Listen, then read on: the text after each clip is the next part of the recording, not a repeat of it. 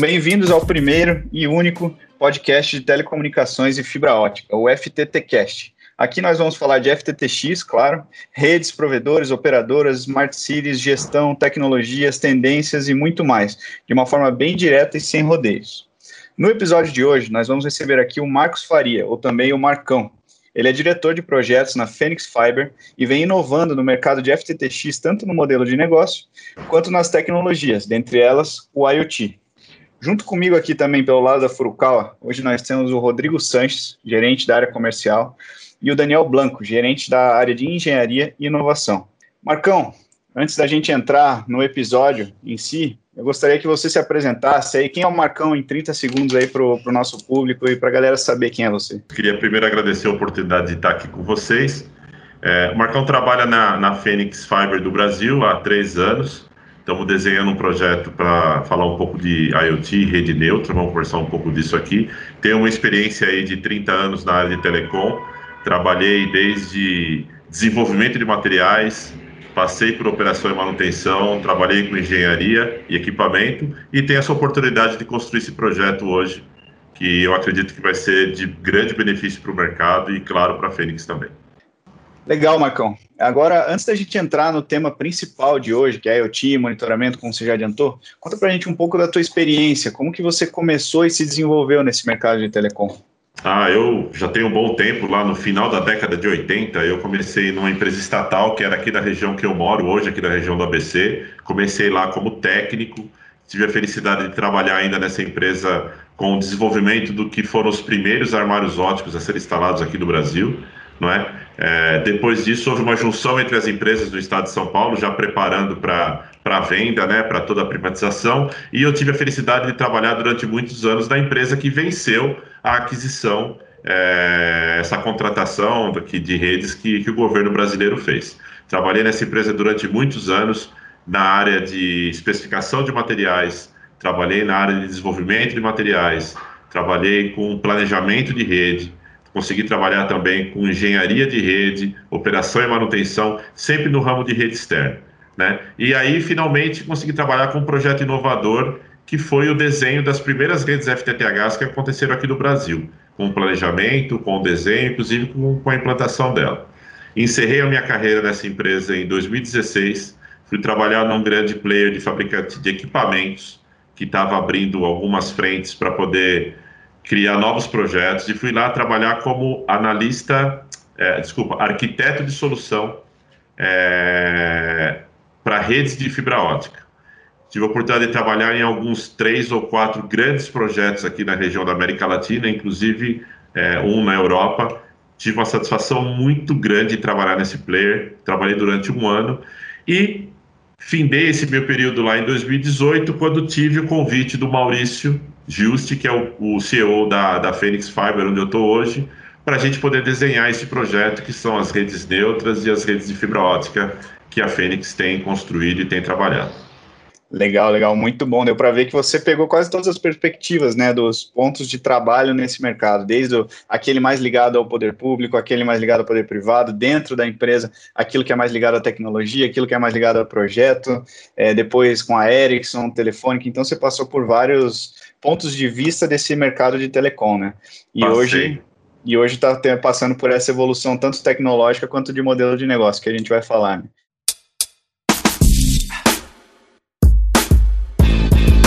Bom, primeiro eu quero também agradecer aí né, a participação do Marcos com a gente, né, o nosso amigo Marcão, é, além de um grande cliente, um, um, grande amigo. Falar um pouco, é, eu posso dizer que um dos grandes profissionais aí que eu conheço nesse segmento de telecom é o Marcos Faria.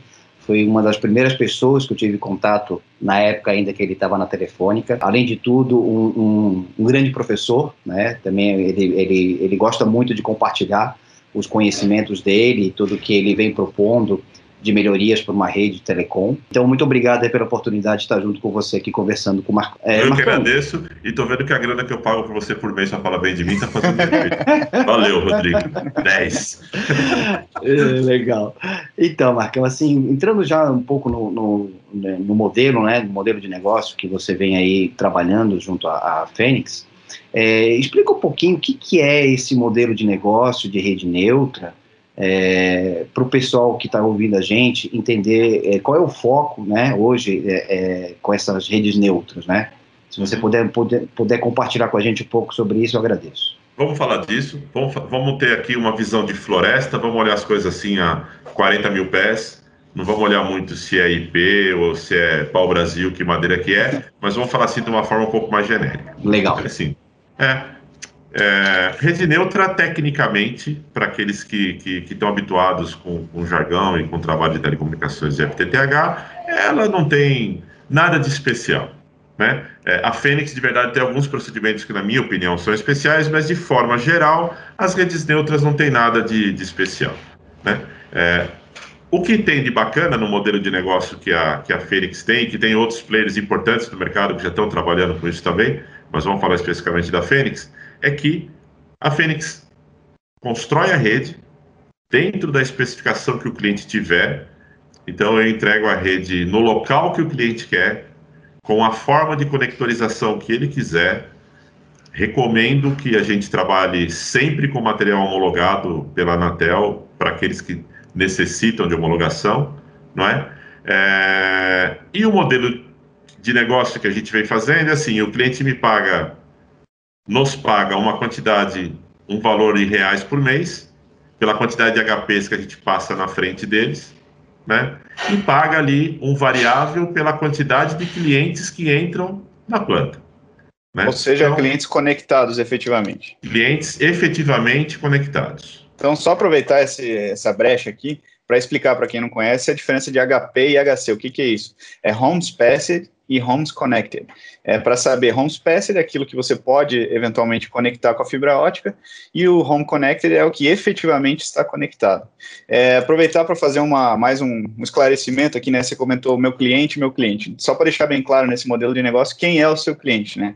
Nesse caso, você passa a rede, você lança, você faz é, a instalação dessa rede ótica, mas quem vai usar ela é um provedor de internet, é uma operadora, é Exatamente. é alguém que vai prover um serviço por meio da sua rede. Então, por isso que você seria a rede neutra. Você coloca lá a infraestrutura e eles vão trafegar com a informação que passa por ali. Diferente daquilo que observa-se é, é, acontecendo na grande maioria nesse momento, onde cada provedor tem que lançar a sua própria rede. É exatamente isso que você comentou agora, Luciano. Então, assim, a Fênix, eu sou responsável pelo projeto, pela compra do material, pela construção da rede. Fico responsável pela operação e manutenção dessa rede por um período de 10 anos, pela rede de cabos e pelas caixas que vão no poste. E o cliente, o ISP, o internet, o provedor de serviço, ele não perde o contato com o cliente dele. Então, todas as ações de marketing continuam focadas ao cliente dele. A marca que o cliente vai ver quando entrar na casa dele continua sendo de que ele comprou o serviço. Né? O é, então, o, o, o dono do cliente faz a conexão para a rede aberta ou a rede multiusuário que a Fênix constrói. Não é? é esse Isso... é o modelo de negócio básico que a Fênix tem trabalhado hoje em dia.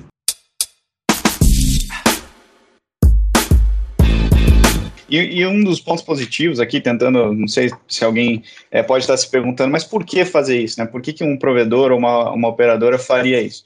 É, do ponto de vista do risco, vamos chamar assim, é, eles não precisam lançar rede onde não há certeza sobre demanda, ou efetivamente eles podem transmitir para vocês é, essa esse investimento, vamos chamar assim, eles efetivamente vão investir ou pagar por aquilo que eles estão usando. Então fica para os dois lados um ganha-ganha, né? Então, é, tanto da parte de vocês que vão é, já estar fazendo isso para vários players, quanto para eles que vão efetivamente estar tá pagando por onde está sendo rentável. É mais ou menos é, por aí? É exatamente. A gente, a Fênix alivia, vamos dizer assim, o desembolso pesado de construção de uma rede o cara não precisa enfiar a mão no bolso e desembolsar toda aquela grana de uma vez só, não é? A gente dilui isso no tempo, pelo período que a gente tiver contrato com o cliente, em função da quantidade de clientes dele, dos provedores de internet, que estiverem sendo conectados à nossa planta. É, Beleza. Me permite, justamente pegando esse gancho, era o que eu ia perguntar, né? Visto que até então cada operadora, provedor sempre investiu na sua rede própria, né? Sempre se preocupou em cada um ter a sua rede. É justamente isso, né? O que, que vem motivando esses caras mudarem a estratégia e, e passar a utilizar uma rede compartilhada, né? E aí eu, eu vou te fazer uma pergunta até um, um, pouco mais além, é considerando que são empresas competidoras entre si, é, como é que, que a Fênix vem tratando esse tema de ter essas operadoras utilizando uma mesma rede, é, principalmente no quesito de segurança e confiabilidade, que a gente sabe que isso é uma preocupação que existe entre, entre essas operadoras, né? Então, você sabe que uma coisa que eu aprendi ao longo da minha vida é assim: a disputa é importante, a disputa é interessante, mas quem precisa, entre aspas, disputar, brigar ou alguma coisa assim, são as áreas comerciais dos ISPs. Para prover um serviço mais adequado, um custo de serviço mais adequado, os times de engenharia não precisam. Os times de engenharia precisam partilhar o que eles têm descritos lá na frente. Então vamos dizer assim, se a gente tem fazendo uma operação compartilhada, como a proposta que a Fênix faz, a gente elimina, por exemplo, duas ocupações no poste, né? Que é a empresa A constrói uma rede, faz uma ocupação no poste, a empresa B que tem interesse naquele mercado, que está na mesma região geográfica da empresa A, vai lá e constrói também é, a mesma rede e coloca um segundo ponto de ocupação no poste. Essas coisas são finitas é? Essas coisas são difíceis de manejar, essas coisas são caras, são difíceis de administrar. Então, o partilhamento da rede pode trazer essas melhoras para todo mundo, pode trazer esse ganha-ganha para todo mundo. Uhum. É? Essa condição de realmente compartilhar o que está sendo colocado ali. E até acho que em função das novas normas de, de posicionamento de rede, em poste, é, isso também vem a contribuir nesse novo modelo de negócio para evitar que tenha muita sobreposição de rede hoje na, nas construções, né? Exatamente. Assim, a questão de ocupação da infraestrutura das elétricas é uma dificuldade que as empresas têm. Para mim, o processo de compartilhamento vem para poder colaborar com isso tudo, inclusive para otimizar a ocupação dessa infraestrutura que é tão escassa, tão difícil e de tão cara administração para as empresas elétricas, que é o espaço Bacana. lá de Telecom.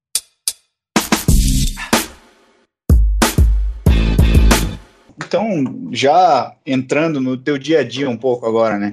É, quais estão sendo os principais desafios para você implementar esse tipo de modelo de negócio? É, manutenção, SLA, esse contato com as operadoras, enfim, você quer colocar um pouco do, dos teus desafios, do teu dia a dia, o que que está pegando mais? Então, eu, eu queria, queria, dividir essas coisas, é, esse desafio em duas partes. Na parte, apesar de eu ser técnico, queria falar um pouco da questão comercial e em seguida da questão técnica. Da questão comercial, eu diria assim: ainda que o modelo técnico seja é, não tenha novidade, é, a questão comercial é uma coisa que as pessoas estão entendendo. As, as pessoas olham para o modelo comercial assim de, de, uma forma desconfiada.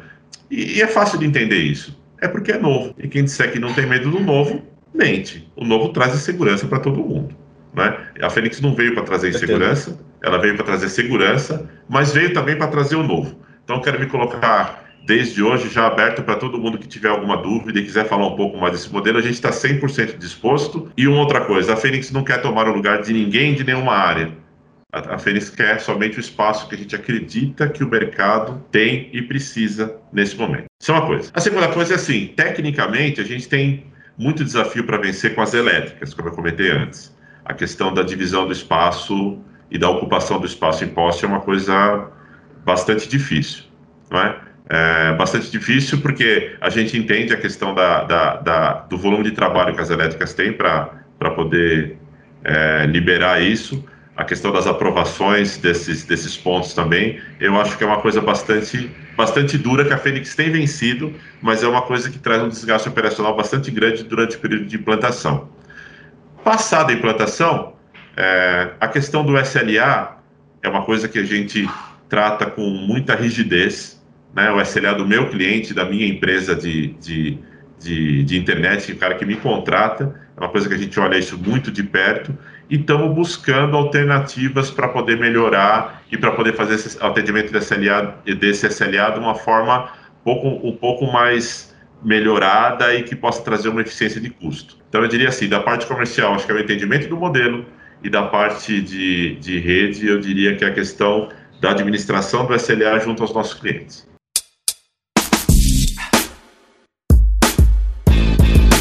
Agora eu vou aproveitar para chamar o Daniel, aqui nosso é, gerente de engenharia e inovação, para explicar para a gente um pouco como que a gente pode trazer a internet das coisas para levar inteligência para as redes óticas e ajudar nesse problema do SLA. Daniel. Boa tarde, pessoal. Obrigado, Luciano. É, a gente consegue utilizar alguns sensores na rede. É, Frucal desenvolveu alguns sensores, desenvolveu uma rede específica para IoT, é, para monitorar essas redes, né, e garantir que é, a, o downtime seja o menor possível, né. Então, nós temos hoje praticamente dois tipos de sensor, basicamente dois tipos de sensores. Um sensor que a gente consegue medir é um sensor universal, que a gente consegue medir temperatura, aceleração, giroscópio, enfim. E a gente tem um outro sensor específico que a gente mede potencial de cada caixas. Quando a gente junta tudo isso num sistema de gerência, aí a gente consegue garantir que a informação da rede ela vai estar em tempo real na tela da equipe que está fazendo a manutenção em campo. Consequentemente, ele consegue agir de forma bem rápida, né? Exatamente no momento que o evento aconteceu. Então, só fazendo um resumão do que, que seria essa solução inteligente para redes óticas, é, lembrando que redes óticas passivas, elas não, é, como não, não tem nada na energia, não tem nada na tomada, então não costumam trazer nenhuma inteligência, mas com esses é, sensores que o Daniel comentou, é, dados começam a ser coletados, esses dados são enviados por uma rede é, LoRa, então long range, e esses dados eles são processados em computação em nuvem e tudo isso disponibilizado por uma plataforma para os nossos clientes. Então, entenda-se Furukawa, tendo a, uma parceria aqui com a Fênix, e essa, e essa plataforma que eles utilizam para manter um SLA muito reduzido, um tempo de resposta para manutenções muito reduzido, usando justamente essa plataforma. Esqueci alguma coisa aqui, Daniel, Marcão, é mais ou menos por aí? É, eu diria que é exatamente por aí e diria um pouco mais, né? A gente ainda vai ter um, um, um olhando para o lado do provedor da rede neutra, né? Porque se eu quero prover a rede neutra, eu não quero prover para um cliente só. Eu quero ter vários clientes da mesma rede. E a solução que a gente enxergou junto com a Furukawa, estamos dando os passos certos, na minha opinião, trabalhando e terminando o desenvolvimento disso, é que essa rede e esses dispositivos vão me dar a condição de ter uma supervisão aberta. Eu não dependo de sistema de supervisão dos meus clientes, supervisão dos clientes deles. Eu vou ter exclusivamente a minha supervisão de rede, levando informação para o, o, o provedor de serviço, independente do serviço que ele tiver lá de supervisão. Eu posso levar a informação dos SLAs e das falhas é, de forma independente da supervisão que ele vai ter dos clientes dele. Eu acho que essa independência e essa essa, essa condição de, de, de, de, não, de não estar vinculado ao tipo de sistema é que traz uma vantagem adicional a isso que a gente está desenvolvendo juntos com o IoT.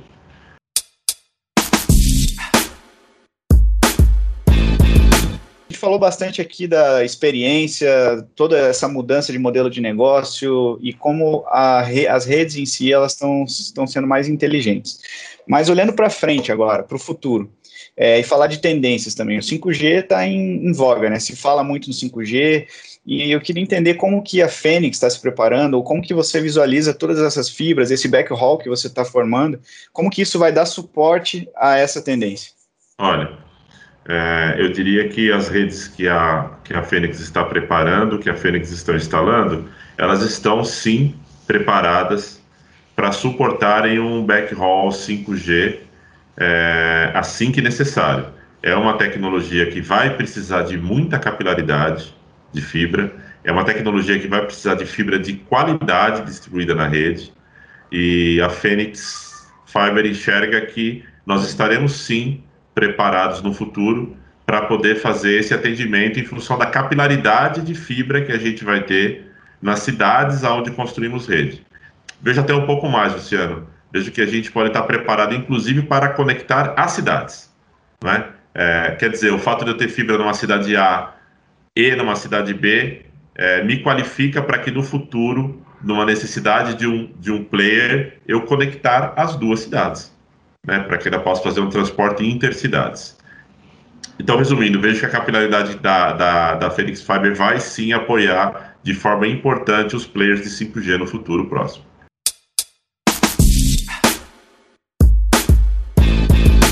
Fechando então agora essa sessão de perguntas e respostas, fazer uma pergunta para cada um de vocês aqui. Como que vocês enxergam o futuro, a evolução da inteligência nas redes óticas? Começando pelo Marcão.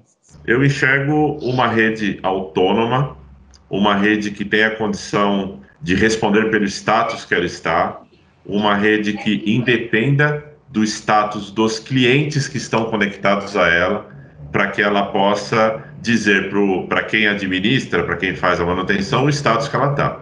Eu vejo um pouco disso. É, essa, essa independência sendo criada e a rede tendo condição de dar esse tipo de resposta assim, de uma forma rápida, uma forma objetiva, é, para que ela continue operando dentro do SLA que o operador de internet daquela região precisa. Vejo dessa forma. Perfeito. Daniel. É, acho que cada vez mais a gente vai ter que ajudar as empresas que possuem fibra, né, que têm conectividade, a ter o downtime cada vez menor. Porque hoje a, a base né, de comunicação, sem dúvida nenhuma, é a internet, sem dúvida nenhuma vai continuar sendo a internet. É, e hoje a gente tem que melhorar cada vez mais o nível de, de, de, entrega da qualidade, não só do serviço, né, mas do tempo que a gente fica fora. É, então, quanto mais a gente conhecer a rede, quanto mais a gente automatizar a rede para a gente conhecer ela, mais a gente estruturar os dados para conseguir é, enxergar parâmetros de comportamento, inclusive determinar áreas mais críticas, rotas mais críticas, equipes mais críticas que precisam ser retreinadas, equipes melhores treinadas. Quanto mais a gente conseguir estruturar, estruturar essa informação, melhor vai ser o resultado que a gente vai obter é, dentro né, da, da, daquele ambiente ali, né. Então, do lado da Furucal, a gente vai continuar investindo em tecnologia, é, e melhorando é, sistemas. Sanches, qual a sua visão? Eu, a minha visão é o seguinte: as redes inteligentes é um caminho sem volta, é, vai precisar, principalmente porque a gente vem cada vez mais falando em convergência. Uh, até ontem a gente vai falar uma rede para cada tipo de serviço e a gente vê a necessidade de que essas redes sejam convergentes. Então, a inteligência precisa ser muito bem pensada na hora de construir, desde, a área do, desde o momento do planejamento e depois também na parte da operação. Então, a necessidade de você criar modelos de automação é, para trazer inteligência para essa rede, ele vai ser fundamental. E não só isso também, é que é, indo contribuindo um pouco com o modelo de negócio da Fênix, são as redes cada vez mais densas e compactas, né? Então, isso é um diferencial da Furucal. A gente tem toda uma linha de solução, desde a saída da central com os cabos Rollable Ribble, até você fazer toda a parte de distribuição com cabos compactos, com redes cada vez mais é, reduzidas em, em, tamanho de produto, em, em, em facilidade de operação e agregando em cima disso tudo um modelo de automação que vai trazer muita é, facilidade agilidade para ter essa rede inteligente de forma confiável e robusta. Palavras-chave aqui dos, das visões de vocês três, eu peguei aqui então é, automatização, eu peguei a, a, redução do SLA, que foi, falamos muito hoje aqui também, é, analytics, ou como a gente trazer inteligência dentro desses dados que estão sendo coletados. Então, é realmente um horizonte que a gente está só tateando, tem muita coisa para acontecer ainda, mas efeitos práticos que já podem ser notados é justamente uma redução nas equipes de manutenção e também o dobro da, da produtividade. De maneira bem grosseira, seria assim: metade das equipes tendo o dobro da, da produtividade, seja devido à linha de produtos, seja devido a esse monitoramento. Então, a ideia é sempre trazer mais efetividade. Essa, essa inteligência vai trazer isso com toda, com toda certeza.